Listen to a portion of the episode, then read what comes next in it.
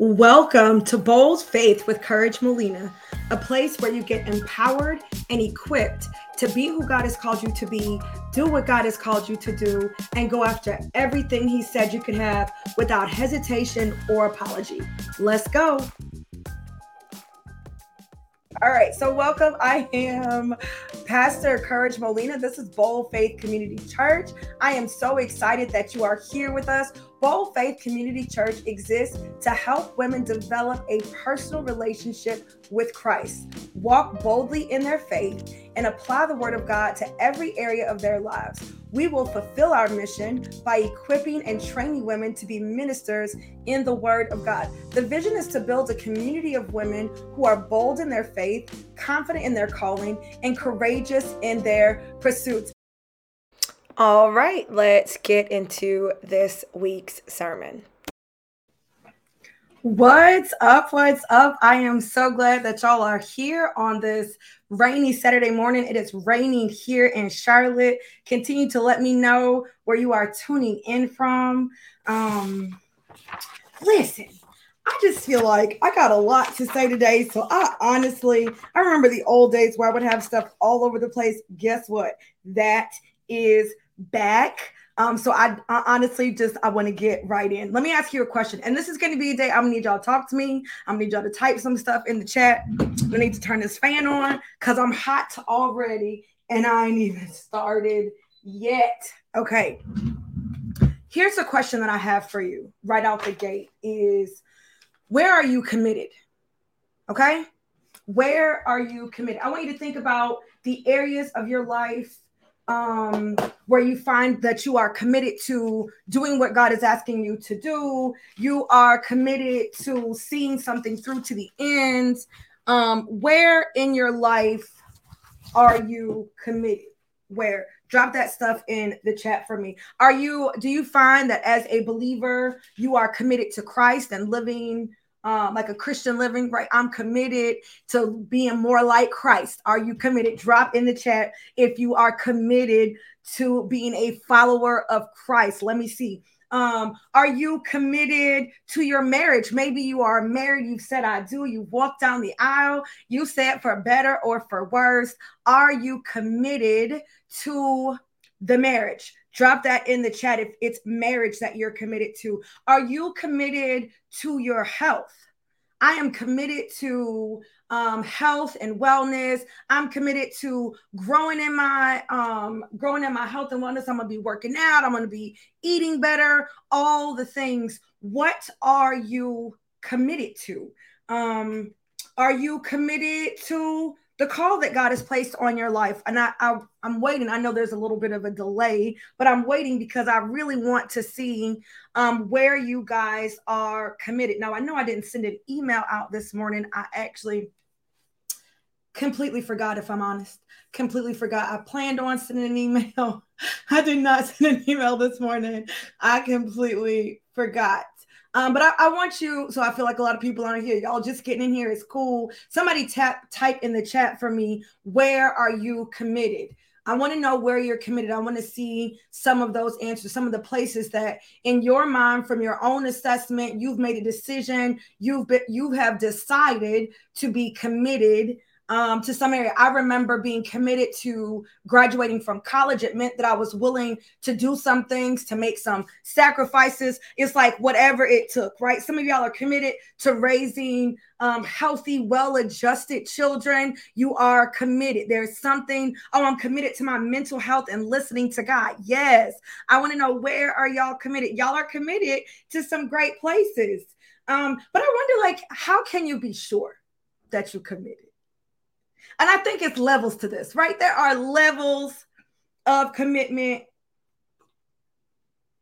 Sometimes we use words, we say stuff that we want to be true, but in actuality, it's not actually true. Um, sometimes I say I'm committed to certain things, but then when the rubber meets the road, I find that I'm not that committed. Sometimes you know it's not really a commitment I, honestly it's just uh, it's an interest you are interested. So maybe you're like me and you're interested. I decided um, last year, sometime last year, I decided that I was committed to living my best life. I was like, I even wrote it down as an affirmation. I am going to live my best life. I'm living the life of my dreams and I'm loving every minute of it. I'm living my life to the fullest.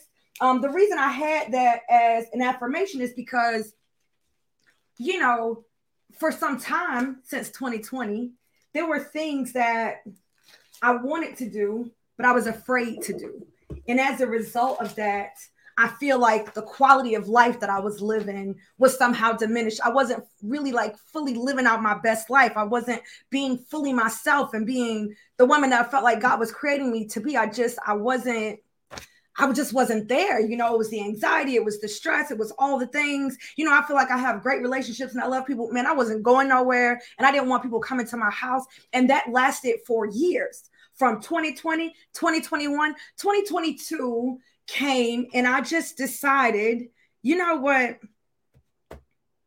I want to live my life to the fullest. And so I thought I was committed. And so, you know what I would do? I would like research and think about the things that I wanted to do. I would get some insight, some recommendations, and then I would decide on what that is going to look like. Okay, that means I'm going to go do this.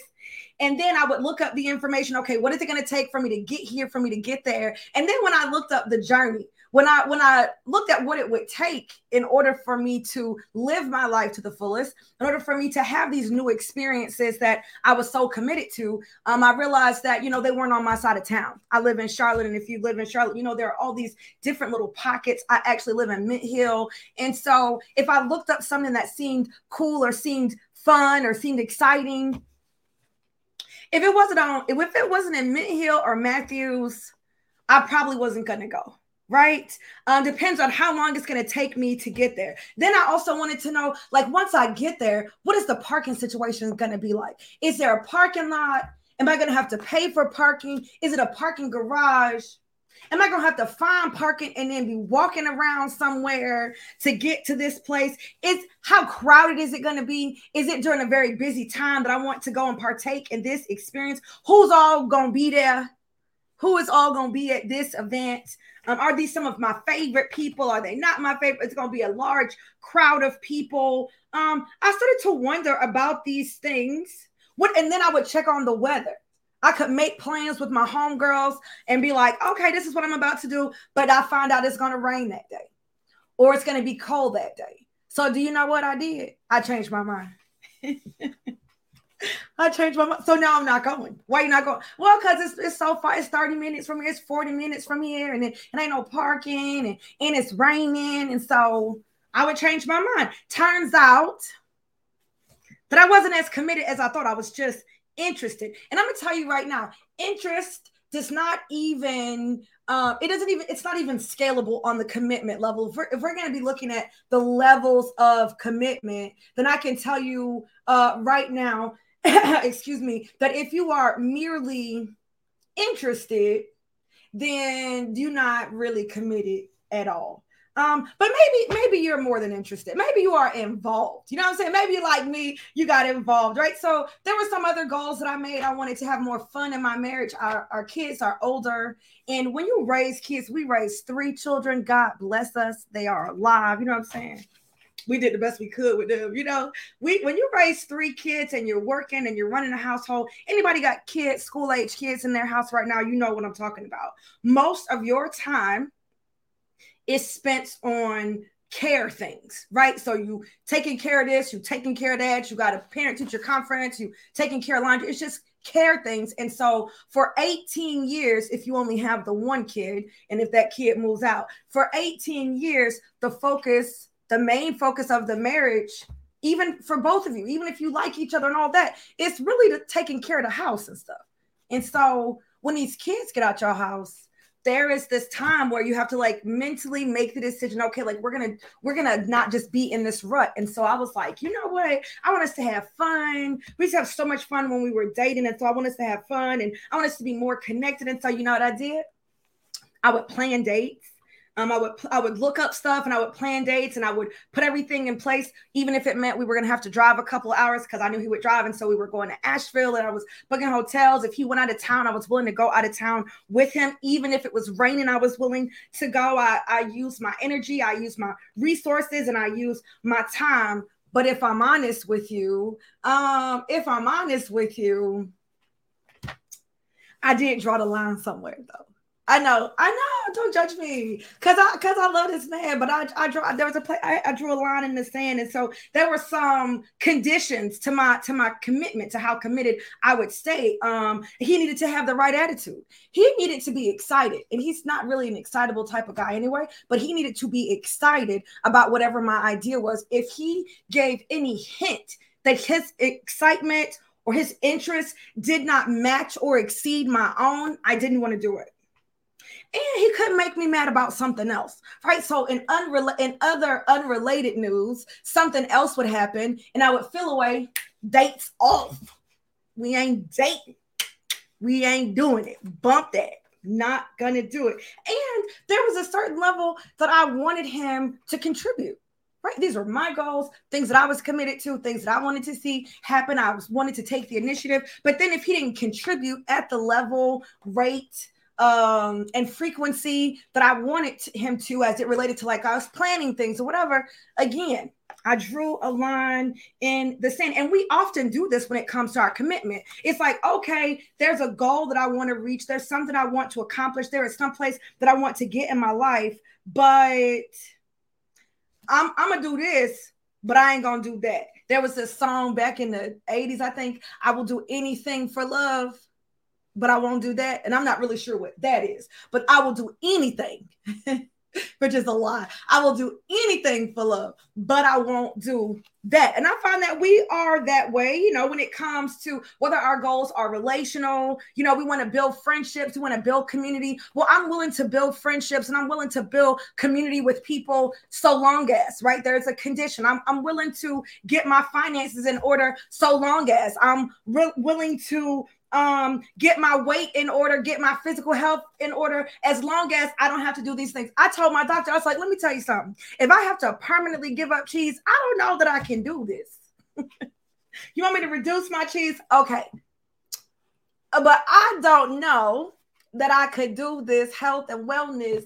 Whatever my weight gonna be eating cheese that's probably gonna be what my weight is because i just i'm not i, I draw i'm drawing the line in the sand here and we see that all the time. We are like we need to figure out like what level of commitment are we are we on? And listen there are levels of commitment everywhere. There are even levels of commitment with breakfast right? So imagine you serve eggs and bacon for breakfast. There's a level of commitment. The chicken is involved in the breakfast because the chicken had to expend some energy. I don't know if you've ever heard a chicken lay egg. They sound weird, so maybe it's uh dis maybe it's uncomfortable, maybe it's painful. I think the eggs, I think chickens might be on strike right now. They might be in the union or something. They demand um, higher pay, better working conditions because a dozen eggs cost you seven dollars, and they the ones full of bleach and pesticides. We're not even talking about clean, happy eggs. We're talking about disgruntled um, chickens laying eggs. You're still paying five, six dollars a cart, but the chicken is involved. There's a level of involvement with the chicken. The pig, however, is committed. The pig is committed. Do you see the difference in the levels of commitment? Chicken is involved in the serving of breakfast. The pig is committed. And so, as I studied Acts chapter 7, um, the Holy Spirit really pointed out the difference in my commitment levels, just like just like highlighting, putting a flashlight on um putting a flashlight on some of my levels of commitment in different areas of my life. And so um i'm looking at stephen. That's what we're going to be looking at in Acts chapter 7 i'm looking at stephen. And do you know what? Stephen is committed okay? Um in the urban vernacular stephen is ride or die okay? Stephen in other words is about that life.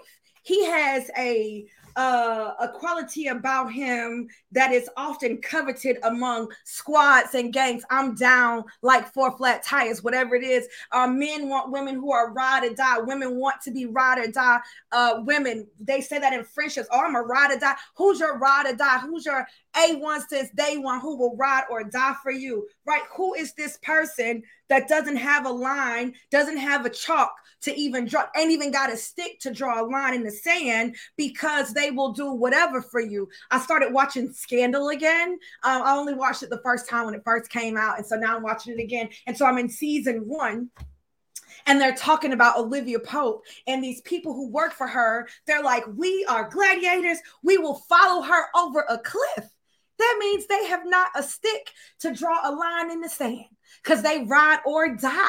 Okay, either we're gonna ride and we're gonna do this thing, or we're gonna die trying. Stephen, my boy, his ride or die for real, for real. And so that made me reflect. I started to reflect on my own life. Am I ride or die? I wonder, am I ride or die? Am I right? Should I be even? Should I even be ride or die? Where should I be ride or die? With who? And so let's get into it. If you are looking for today's um, sermon, the sermon is Ride or Die. Are you fully committed? The sermon title for today is Ride or Die. Are you fully committed? God, we are so excited to get into this word that you have for us, oh God. We're so grateful for technology that allows us to be with you, to gather together, even though we are not in the same location and, and we've been able to come from both near and far, oh God. We are just so grateful for the ability to do that. God, we ask that you would give us ears to hear, oh God, the message that you have for us and that you would give us the heart to follow through. God, I pray that this word, this message that you have for your people, that it would fall on good soil, that it would get down into uh, on a cellular level, their DNA, that it would change and transform them, that it would compel them to action so that we could die and be more like you in your son Jesus' name. I ask these things. Amen, amen, amen. Okay, so let's get into this. Before we really get into it, let me give a recap. I know I feel like I'm 20 minutes in. I'm I'm gonna be I'm gonna be running the whole time. Okay, we're gonna run. So I need y'all help me out. I need y'all to drop the scriptures in the chat. We're gonna be running the whole time. This recap. Okay, so Acts starts out with the apostles waiting to receive the Holy Spirit. They get the Holy Spirit, and now they're doing all these um signs and wonders and miracles. And as they do that, the disciples are growing in number. There are more and more people 3,000, 5,000 people that are coming to the community. They are sharing things, they are taking care of each other. But with an increase in people, there becomes an increase in problems. And so there's a little bit of disruption. And so, as a result of the increase, as a result of the blessing, it requires for new leaders to emerge, for new leaders to take place. And um, among those new leaders, there were seven that were chosen. Stephen is among them. And his team teaching is so effective.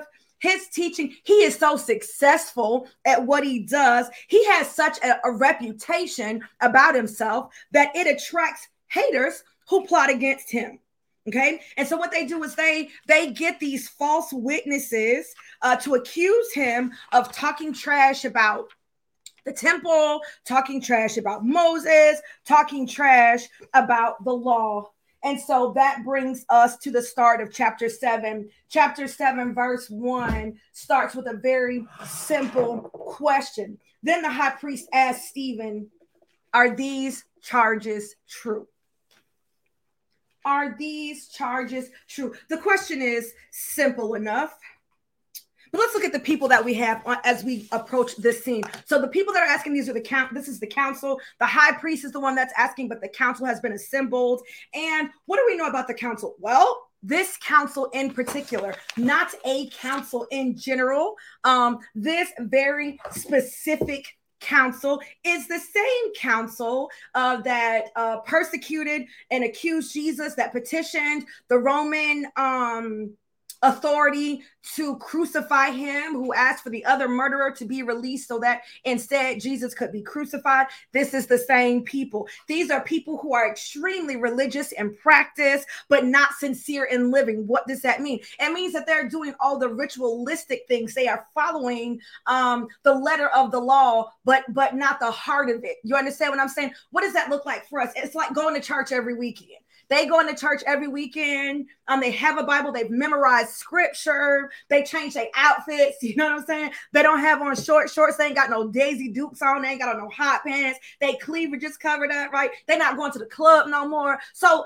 they are they're looking and they're keeping the Sabbath. They're resting, right? They're doing all these things. They are also praying they fasten. They are keeping all of these things. They're doing all of these activities, but they're doing these activities without their heart being behind it, which means that God does not have their ear. And if God doesn't have their ear, he cannot have their heart. In order for us to turn to God, we have to be able to hear from him. And if my my ears are closed, right? Then I can't hear a word from God. So this prevents them from sincere living. It prevents them from being challenged. It prevents them from transforming. It keeps them um, making an idol of traditions, valuing the traditional activities over the one who set everything in motion, right? And so they also want to hold on to their power. They don't want to share their power. Their power feels threatened. Right now, y'all keep talking about this Jesus who we already got rid of. Now we got these other people over here still talking about him.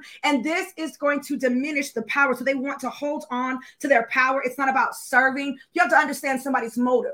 The actions can be the same, but the motive here, right? Maybe sometimes it's fear, but their motive is greed they want to hold on to the power. They're not about they're, they don't care about, you know, um serving the people and leading the people. They don't care. They are actually ignoring all of the prophecies that they know by heart. They've memorized this law ignoring it. And then we also have the Israelites that are part of this. They're there too. um they have a pattern these folks on the scene have a pattern and history of rebellion from the beginning of time. From the time that God chose them as his own people they have a history a cycle a pattern of rebelling against God against the people of God the will of God the way of God the instruction of God the insight of God the law of God the leading of God. They just be out here rebelling all over the place. They um they abandon the covenant relationship with God t- over and over again is what they do. They they not loyal You know what I'm saying? They definitely not ride or die. Let me just, I'm just gonna give you a little caveat. They not ride or die. Uh, they as um as it can be characterized as a community, this is the cycle they're on, right? They just always acted a fool. And so then we also have Stephen, who is the main focus here. He is one of the seven leaders in charge of the food service for the Greek willow, widows or the Hellenistic Jews. He's in charge of the, the distribution. Um, he's a disciple full of wisdom and spirit of God, and he has a reputation, which is how he was chosen to be a leader. And um, another spoiler, he is martyred for the message. So Stephen stands before the same council that Jesus did, facing the same charges that Jesus did. And like Jesus, he offers no defense, but instead, he reveals the sins of the accusers and their fathers before them.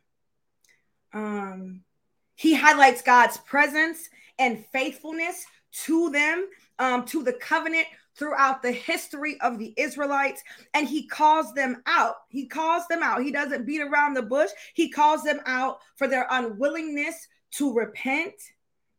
Um, during this time, he also focuses, keeps his eyes on Jesus. He prays for them just as Jesus did. And, I just want to give you this side note. They also did not have permission to stone him. Um, so the Israelites, let me just see. So the council, right? The Sanhedrin, the Sadducees, the Pharisees, the temple leaders, they actually they don't really have like any real power to be doing stuff. They are managers basically over their own people, but they can't even decide to kill their own people. So if we want to um, stone them, it's not like the Old Testament times where, you know, the elders were in charge and they had power. So the decision to stone somebody um, laid with them because they were they had the power to do so. okay well he broke this law and the wages of this is this right here so they could do it they didn't have to check with anybody else they didn't have to go to outsiders but that is not the case here so they don't even have the official authority to be killing anybody they kill him anyway though they were so eager to silence him this is the question I want you to focus on for the remainder of our time together. Are you ride or die? Are you fully committed? I know at the beginning you guys typed some things down that you are fully committed to. You wrote some things out that you are like, oh, I'm fully committed to this. I'm definitely committed to that. You wrote those things down. But now we're going to check and see what the commitment level is because there are indeed levels to this. And I'm going to give you five questions um, to check your, I'm going to give you five questions to check your commitment level, if that's okay. Um, if I could get a scribe among the people of God, thank you. Amen. Somebody type this out for me. Um, the first question you want to ask yourself to determine your commitment level or to see if you are ride or die is Are you effectively on assignment from God? I'll ask that question again. Are you effectively on assignment from God? Now, I want to say this respectfully, okay? If you are not, this word effectively is so good, right? if you are not effectively on assignment from God, then don't worry about if you willing to die for your cause. You ain't even willing to ride for it. You ain't riding means I'm in it. I'm in the right. Involvement is the lowest level of commitment. Interest is not commitment. Interest is interest. Okay. Involvement is the lowest level of commitment. So you have to actually be involved. to be or die, to be fully committed to God, you have to at least be involved. So, are you effectively on assignment from God? And if the answer is no, you ain't even riding it. You ain't even riding. Are you, when I say, are you effectively on assignment from God? I mean, are you on assignment doing it so well that you are getting results for those that you serve? Are you affecting change in some area? Are you making a difference? Um, do, are you producing fruit? God told us to be fruitful and multiply. So the things that we would do would bear fruit. Are you bearing fruit? Um, is it successful? And I don't mean I don't mean the number of people. I don't mean the number of followers. I don't mean the number of clients. I mean is the work that you are doing for God. Does it have an impact on anybody? other than just yourself. Doesn't even have, listen, okay, God, I stand corrected. Because the Lord said, I, I said, is it have an impact on anybody other than yourself? And the Lord said, Well, some of y'all, the assignment is not even to serve other people. Come on, Jesus. The assignment that you're supposed to be on right now is your healing. Come on. So, is what you're doing even having impact in your own life for yourself, in your own mind, in your own body? in your own thoughts, in your own behavior. I stand corrected. Not just are you on assignment serving other people, because the Lord right now is saying to somebody that your assignment right now is your own health and healing. Are you affecting change in that? Can you see the fruit of what you're doing? I don't know who that's for, but that's for you. Because I said, is it impacting anybody else? And the Lord was like, well, somebody, what I need them to be doing is working on they, I need them to be doing something on themselves. Their current assignment is to get healed and whole. Their current assignment is to forgive those that have hurt them so that they can let go of resentment and bitterness. Their current goal is to get a therapist, to get a financial advisor, to read a book, to pray more, to turn off the TV. Right now, your assignment is to grow spiritually and mentally and emotionally. I don't know who that's for, but are the activities that you're doing, whatever it is you're doing, is it effective? Is there fruit? We can see in Acts chapter 6, verse 8, Stephen is effective of his on his assignment. We can see this because I know that he's right out. So we're gonna look at him, right? We know that he fully committed. So let's see what that looks like. Are you effectively on assignment from God? Acts 6, chapter 8. Now, Stephen, a man full of God's grace and power, performed great wonders and signs among the people. He was effective. He was on assignment and he was effective. He got something done. He was his actions, the activities he was doing was bearing fruit.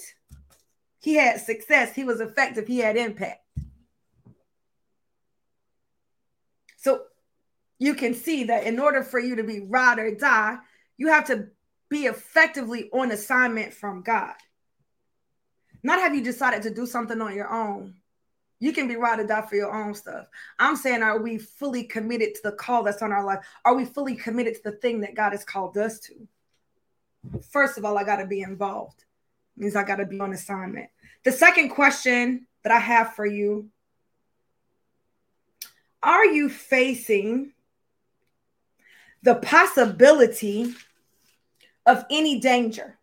Are you facing the threat of danger? some type of risk, some type of opposition. And I'm talking real, not imagined, right? So let, let me just break this down. There are levels to this. And the first level is that I am on assignment, I'm effective at my assignment, and while I'm working, I am facing the possibility of some type of danger, some type of threat, there's some type of risk, there's some type of opposition. It is real, not imagined. And I'm gonna say this if you're not doing anything and you are worried about haters, that's your imagination. You ain't did nothing. You don't have haters. You're not doing nothing for nobody to hate on. You got to be doing something. So, as a result of my effective as a result of my life bearing fruit, as a result of the impact that I have, as a result of the changes that are happening, as a, a result of, of the transformation that's happening because I'm doing these things, as a result of me showing up effectively, I now face a possibility of danger. There's a possibility that there could be a threat against me. There's a possibility of opposition. Can nobody hate on you and you not showing up, child? You don't have haters, you ain't doing nothing. So you don't you don't actually face any danger. You if you aren't doing anything, um, you safe from haters. Now you you got some other things that you might have to deal with, but you safe from from haters right now. Okay, because you're not doing anything. And I don't mean when I say real, not imagined, I don't even necessarily mean dire. I mean because of how I'm showing up, because of the boundaries that I'm setting, because of the routines that I put in place, because of the, the disciplines that I'm beginning to practice, because of the work that I'm doing, how I'm spending my time. As a result of that, um, I may not be able to hang out with the people I was hanging out with before. And so now I risk a, a season of loneliness because I've decided not to have sex before marriage. You know, it's kind of, um, um it's kind of emptied my dating pool a little bit. And so, you know, now I might not be able to get a date or, or you know, certainly people aren't going to be willing to date me. There, there's going to be somebody who's not willing to date me. If I start talking about my faith online, there are people who don't know that I, I believe in God as much as I do. And so some of those people are going to start stop following me. Some of those people aren't going to be my friends anymore. If I keep up this standard of how I am plan to live out my life, the integrity by which I choose to live my life, because this is how God has called me to be. It's possible that I won't get uh, the promotion because in order to get promoted, you got to be willing to go out and rub elbows. And I'm really not willing to go out and drink and and and get um you know wasted with the people that I work with just so that I could be there to make you know, my look good or whatever. I'm just not willing to do that. So if I live my life according to this, if I get on this assignment, you know, there, there is a real possibility that I'm not going to be able to do something. If I follow God the way He's calling me to, that means I'm about to quit my job and I, I run the risk of losing my home. I run the risk of losing my car. I run the risk of losing some things. You understand what I'm saying? But it's because I'm out here doing this work. So there's a real threat of danger. And Stephen is facing danger. Let's look at Acts chapter 6, verse 9 through 11. He is facing, says this is not some perceived danger as a result of him being effectively on assignment. He is facing a very real danger. Uh, verse 9 reads, I'm reading from the NIV. Opposition arose, however, from the members of the synagogue of the freedmen, as it was called, Jews of Cyrene and Alexandria, as well as the provinces of Sicilia, Sicilica and Asia, who began to argue with Stephen. But they could not stand up against the wisdom the Spirit gave him as he spoke. Then they secretly persuaded some men to say, We have heard Stephen speak blasphemous, blasphemous words against Moses and against God. This is a real threat. So what if they so what if they so what if they tell people so what if they say that he did something he didn't do? So what if they accuse him of blaspheming against God? It's like so it's like he said, she said. If somebody said I did this, that's not a real risk. That's not true in this case. We can go to Leviticus chapter 24 verses 15 through 16. And it reads, Say to the Israelites, Anyone who curses their God will be held responsible. Anyone who blasphemes the name of the Lord is to be put to death. The entire assembly must stone them, whether foreigner or native born. When they blaspheme the name, they are to be put to death. This is real danger. This is not just some he say, she say. They are accusing him of something that could potentially get him killed. So he is facing serious threat because of the work that he's doing. It's a real threat. It's not perceived. There are some things that you are worried about you're worried about people are going to talk about you. They are. You're worried that it's going to change some of your relationships. It will. You're worried it's going to cost you something. You're going to have to sacrifice. It's going to cost you something. You're going to have to sacrifice. Those thoughts, they're they're not all imagined. The moment you said, I'm going to follow Christ, you know, in this life, you will have trouble. So it's definitely there are gonna be some things when you do what the Lord is called. It's it's gonna be some trouble. It's gonna be some tight spots. People are gonna talk about you. People are gonna throw mud on your name. People are gonna lie about you. People are gonna betray you. People are going to betray you. People are going to step. Yes, that's all a possibility. It's all possible. Some of these risks that you are thinking of, those of you who are in the car riding, right? Those of you who are riding with the Lord, y'all are effectively on assignment. There's a real risk.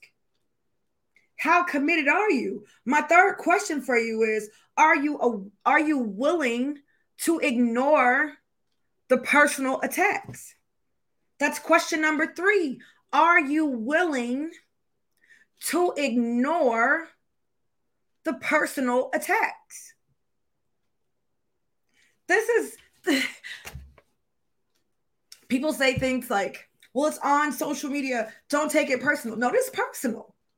It's tied to you, to the work that you do, to what you're saying, to how you've decided to live your life, to what you eat, to what you don't eat. People get mad about you deciding to give up stuff for your own life. You know what I'm saying? They mad at you, like, hey, I'm not telling you to give it up. I just said I'm not doing it anymore. And I'm not judging you. I'm just making a decision. Are you willing to ignore the personal attack?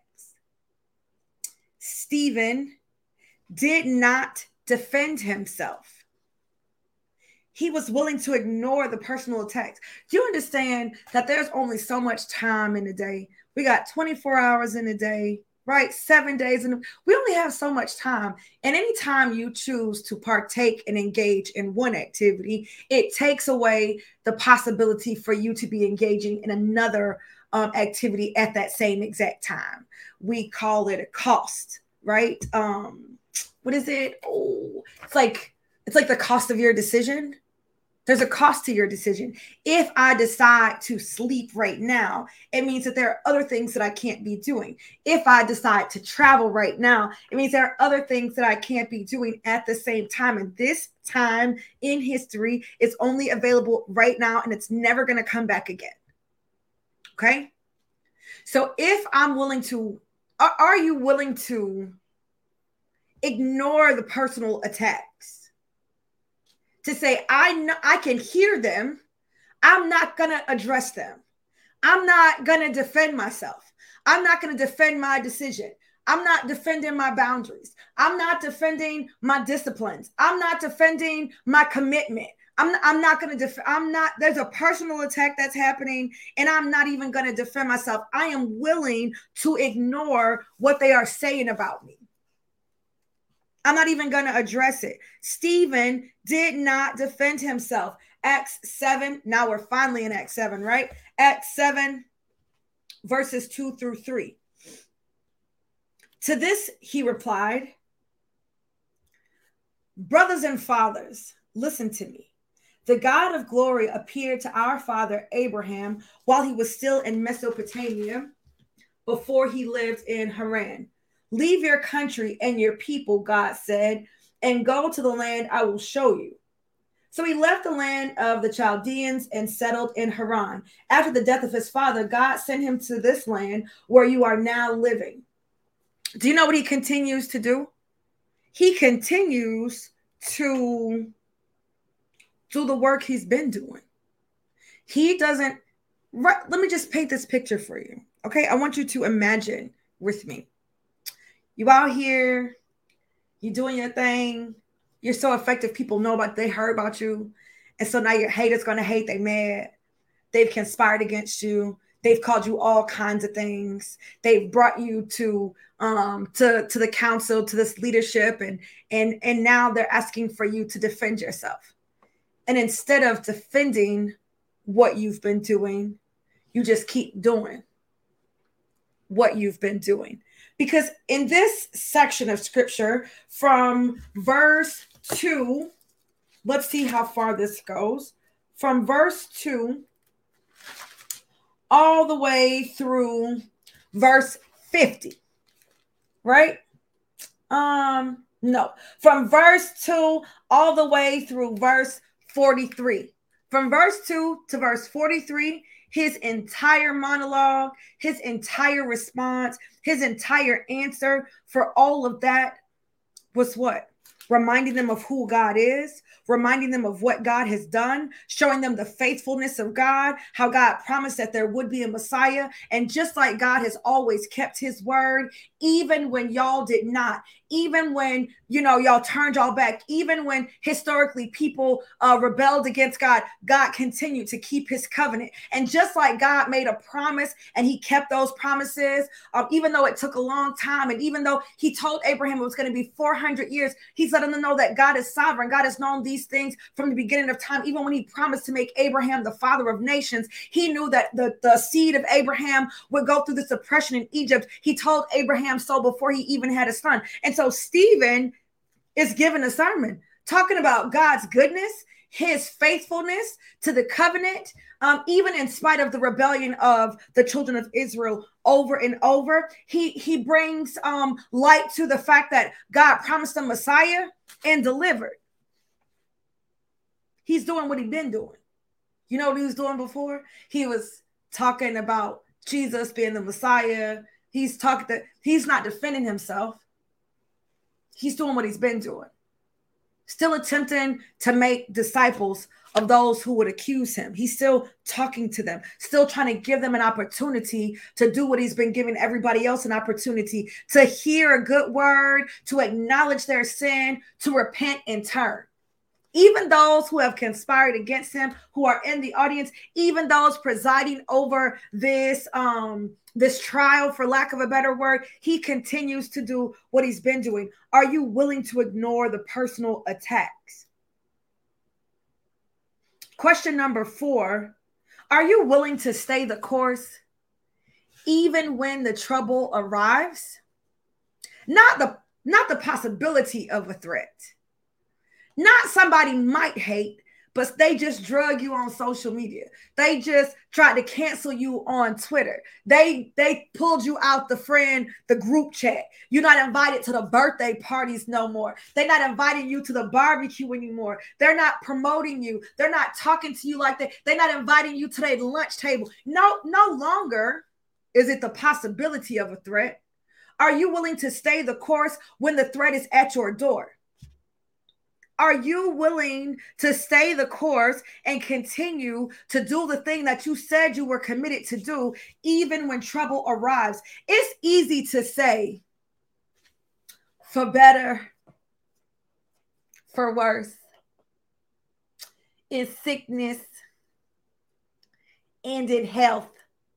It's easy to say that on the wedding day whether you are wearing a wedding dress or a pair of jeans, whether you are standing in a church or in a courtroom, it is easy. You don't you didn't even really think about it because he looks so good and this is what you've been waiting for. And this this is the next level of your relationships taking y'all y'all commitment. Come on jesus to the next level. He not just you know trying to date you. He trying to wife you. Oh, okay and so when the person stands before you and is asking you to repeat and say, for better or for worse. So this is the threat, right? Better or worse. That word or worse means are you willing to face the possibility of trouble? Okay. Um, for better or worse, in sickness and in health right? So in sickness and in health. So right now they're healthy. And so there's a possibility that they could get sick. Um, and so in the face of the possibility, it's still an easy yes. Come on, Natasha, until death do you part. It's there's a possibility, do you know what I'm saying? That we could you know, run into trouble. I know that people get divorced, but right now, as I stand before him and he looking good, and I'm excited about this new level of commitment, and he want to wife me. I done found my Boaz. Holla. So excited. It's easy to say yes to that commitment, but what happens when worse comes? Then how committed are you? Are you committed to being a wife when worse comes? What happens when sickness comes? And sickness, right? Physically, mentally, come on, Jesus, emotionally, spiritually, come on, somebody, financially. What happens when sickness comes to your marriage? Are you still committed? What happens if they refuse to go to the doctor? They refuse to get help. You made a commitment, right? At the possibility, right, that you would stay committed to this person until one of you died. Death. God calling you or him home would be the thing that would do y'all apart. Our apart, us not being together, right? The due date of our separation is the death of me or you. The due date of our separation, I already know what the due date is. It's the death of myself or my spouse. So at the face, in the face of it, it's easy to say the possibility of it at the beginning is good. But are you willing to stay committed when trouble comes? When it's at your doorstep, when it's in your house, when it's in your body, when it's in your bank account? Are you willing to stay when your money get tight and God called you to full-time ministry? Are you willing? How committed are you then? It's easy to stay committed at the possibility. I mean, certainly it's easier. It's easy to say, I would never put up with that. I would never leave. It's easy to say that because you haven't been faced with it. But when you face with it, this is where they say the rubber meets the road are you still going to stay the course? When you publish your book and you only sell 10, are you still going to keep the course? When you launch a program and only five people sign up, when you start a group and only two people are showing up, Are you going to stay the course? When you drop the reel, the YouTube channel, when you do the thing and you only get two likes, when you work out and eat all week and that needle on that uh scale from hell don't move are you going to stay committed when you get off the scale to continue to do? When you get on your knees and you pray about your kids and you get up and they're acting the same exact way they've been acting and ain't nothing changed, will you stay the course? When they get arrested, when they locked up, when there's a diagnosis, will you stand your ground? When the doctor says, yes, it's cancer, we don't know how many days you have left. When the bank says, I'm sorry, we're not going to be able to fund this thing for you. When a person decides to leave you, when people do decide to cut you out, do you decide to stay in 10 10 toes down, flat footed for the commitment that you made before. That's a different level of commitment when you got to take a hit, when the storms of life come, are you still committed to your ministry? You still committed to your marriage? You still committed to your house? When you realize it's going to cost you something, it's going to cost you some time, it's going to cost you some activities, it's going to cost you a way of living, it's going to cost you your own personality. Well, I always been like this. Well, in order for you to get from where you are to where God is taking you, you cannot stay committed to the old you. Are you committed to going to the place that God has called you to go to? How committed are you? In the face of rejection, will you remain? Stephen spoke the hard truth. He did not waver or retreat. He didn't allow the enemy to get one step, not a crack, not a foothold. I will not be moved. I will not be. I'm gonna stand right here on my post. Even though I might have to take a hit, I'm a weeble and a wobble, but I ain't gonna fall down. And if I fall down, I ain't gonna stay down. And if I stay down, I ain't gonna tap out. And if do you understand what I'm saying? No matter how pain, no matter how hard, how difficult, how much pain I experience, I ain't gonna quit. I ain't gonna quit. Stephen said, I'm gonna do the hard thing. Acts 7, verse 51 through 53. We gotta get out of here. Um, Stephen said, he gangster. You feel me? You stiff necked people. Your hearts and ears are still uncircumcised. You are just like your ancestors. You always resist the Holy Spirit. Was there ever a prophet your ancestors did not persecute? They even killed those who predicted the coming of the righteous one. And now you have betrayed and murdered him. You who have received the law that was given through angels, but have not obeyed it.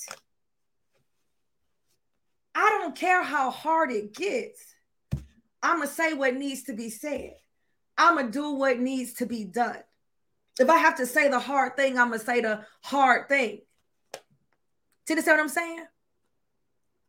Are, are you willing to stay the course even when there's trouble? Are you willing to say what needs to be said, even if it's a difficult conversation?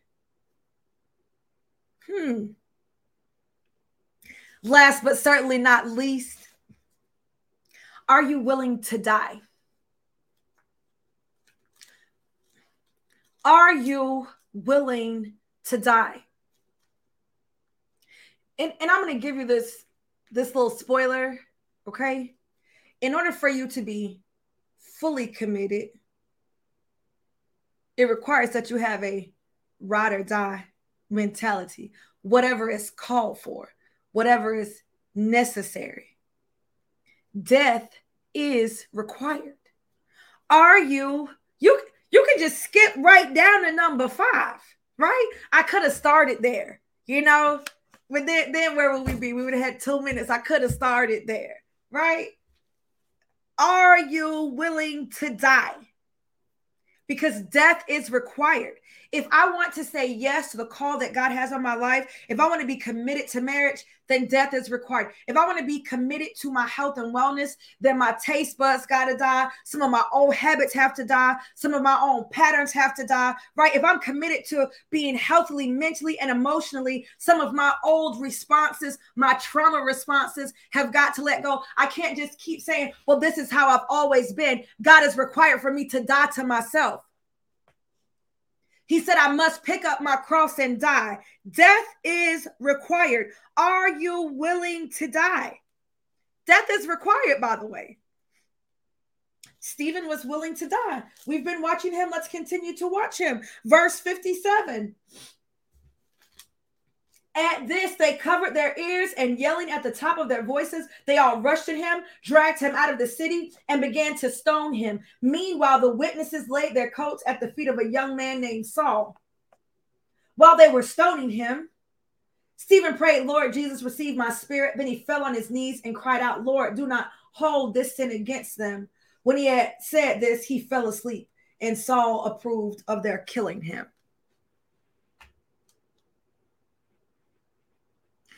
I want you to think about what you put in the chat at the beginning. Are you fully committed? Are you ride or die about the thing you said you were committed to? Are you willing to die? Are you willing to die? Let me go back to the ones I asked you. Okay, let me go back. Are you willing to die for Christ? Are, are you willing to die for your marriage, for the health of your marriage? Are you willing to die for your mental and emotional health? Are you willing to die for the calling that God has placed on your life? Are you willing to die for the purpose that God created you for? Are you willing to die? It's a lot of stuff that is going to have to die. Let me tell you, he could have lied. He could have said he wasn't going to do it no more. He could have stopped he he could have he could have relocated. He could have been like, well, this was a good run, but uh, these people about to kill me, so I can't do this. Oh, I'm about to lose something of value to me, my life, so I'm not gonna do this. He had an opportunity. I mean, listen. He, he was a voluntary murder. No, he didn't necessarily want to be killed, but he didn't say, well, you know what? I'm, you know what? I'm going to walk away from this calling because if I stay here, it's going to kill me. How many times have you thought, oh, this is going to be the death of me? Have you ever considered maybe that's what God wants? Hmm. Have you considered that? That He wants it to be the death of you, the, the part of you that's not like Him, the part of you that's seeking your own way, the part of you that's justified in your feelings, the part of you that deserves better, the part of you that's earned better, um, the part of you that's that that is not guilty. Have you considered that the thing that this thing that's causing you this pain, and you keep thinking to yourself, I have to let go of this commitment or this thing is going to kill me. Have you considered that, that maybe that's what God wants? That there are things in your life that He wants to die? That there are things in you that must die in, in order for the purpose that He has for your life to be fully re- realized? Stephen was fully committed to the call. By how though? How do I get to this place? Because it seems impossible. It's great to read it because I don't know about y'all. I'm like, it's a lot of stuff I'm not committed to. When I look at this, when the Lord revealed this, when the Holy Spirit revealed this, I'm trying to, I'm being honest. When the Holy Spirit revealed this, I was like, there are so many things that I've been involved with, um, connected to, interested in, but not at all committed. Committed, no. Fully committed? Absolutely. There's so many things that I said I'm committed to seeing this through. It's a lie. I've been lying to myself. Anybody else been lying to themselves? I've been lying. I'm not that committed. If I gotta go through that, just forget it. If I had known that, just forget it. Just forget it. How did he get to a place? Because it seems like an impossible place to get to for me to stay, for me to be fully committed. Let's see how Stephen did it. Stephen did it Acts 7, verse 56. Acts 7, verse 56, he said, Look, he said, I see heaven open and the Son of Man standing at the right hand of God.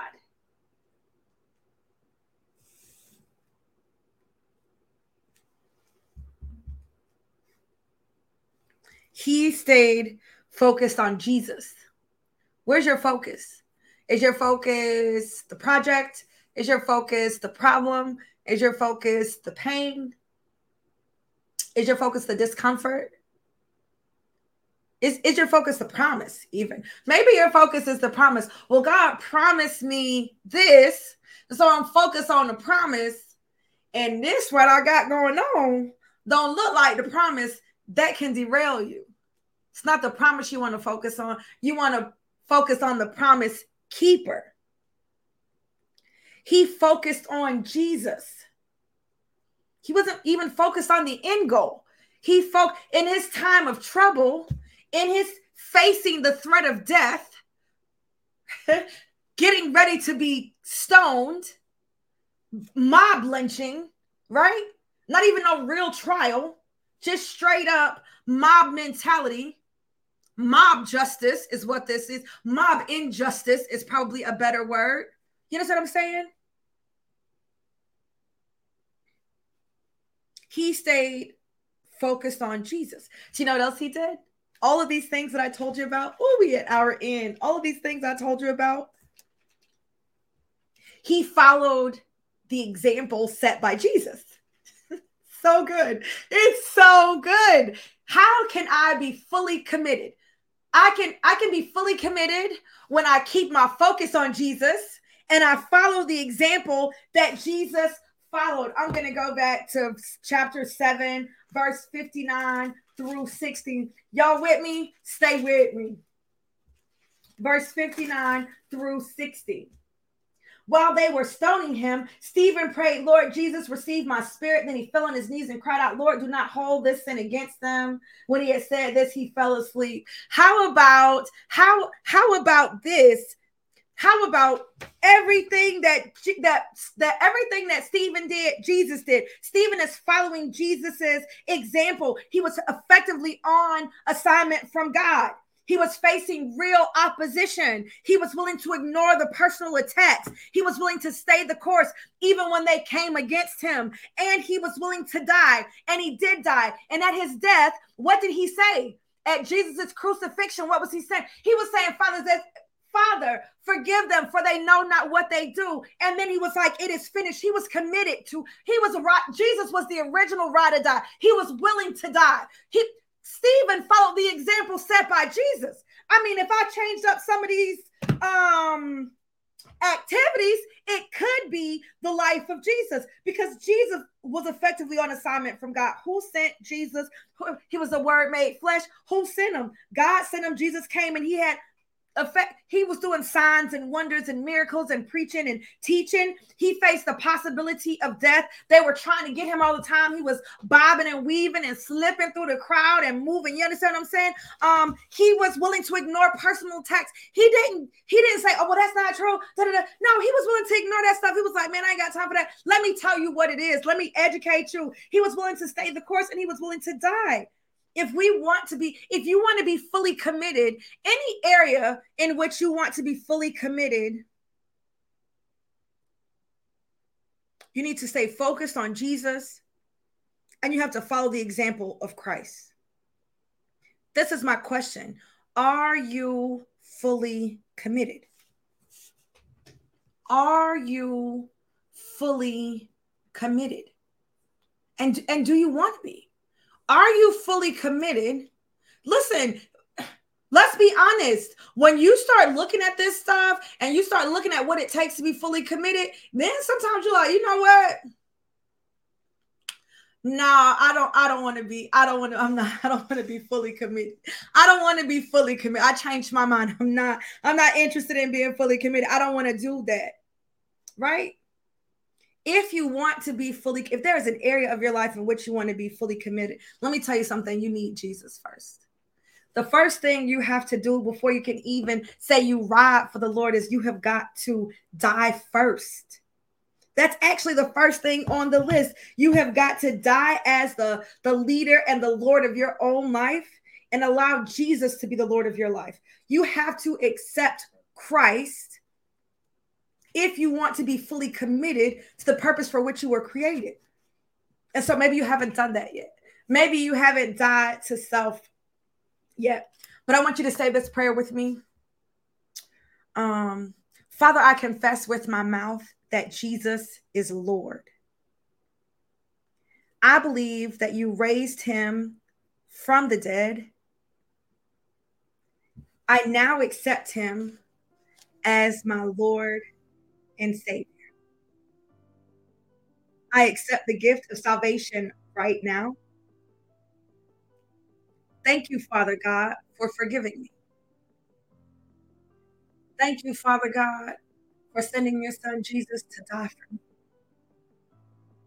Thank you for saving me and giving me eternal life with you.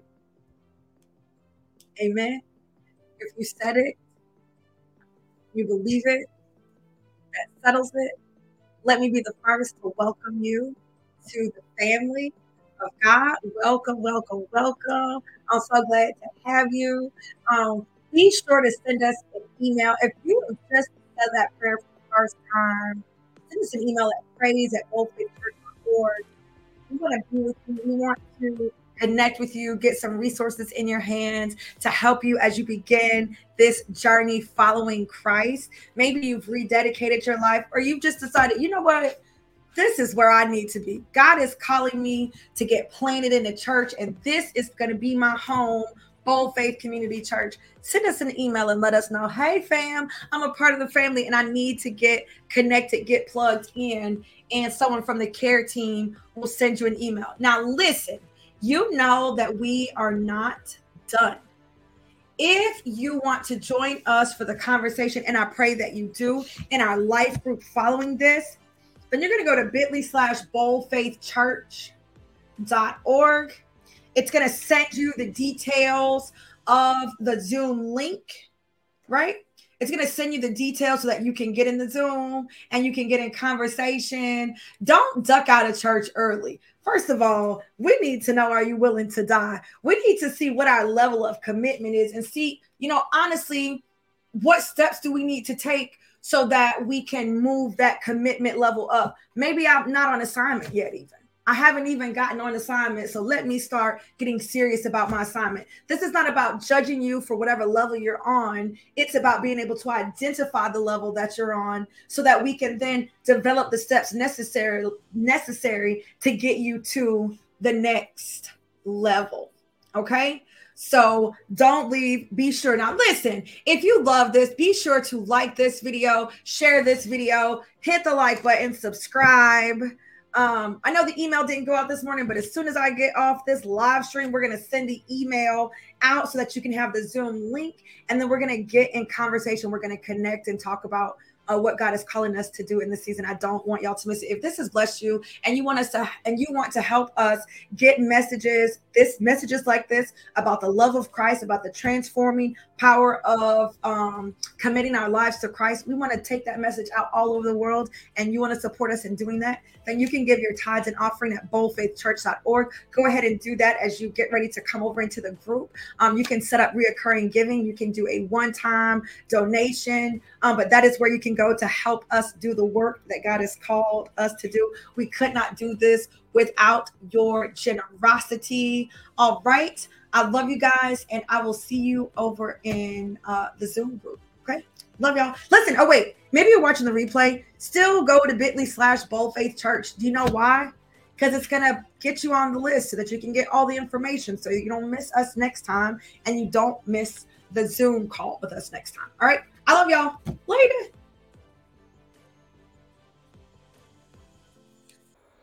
If this episode has blessed you, be sure to share it with someone else so that you too can be a blessing. If you'd like to connect with us and help us to do the work that God has called us to do, you can give at boldfaithchurch.org. Be sure to connect with us on Instagram at boldfaithchurch and connect with me at Courage Molina. Thanks so much. Be sure to catch the next episode right here.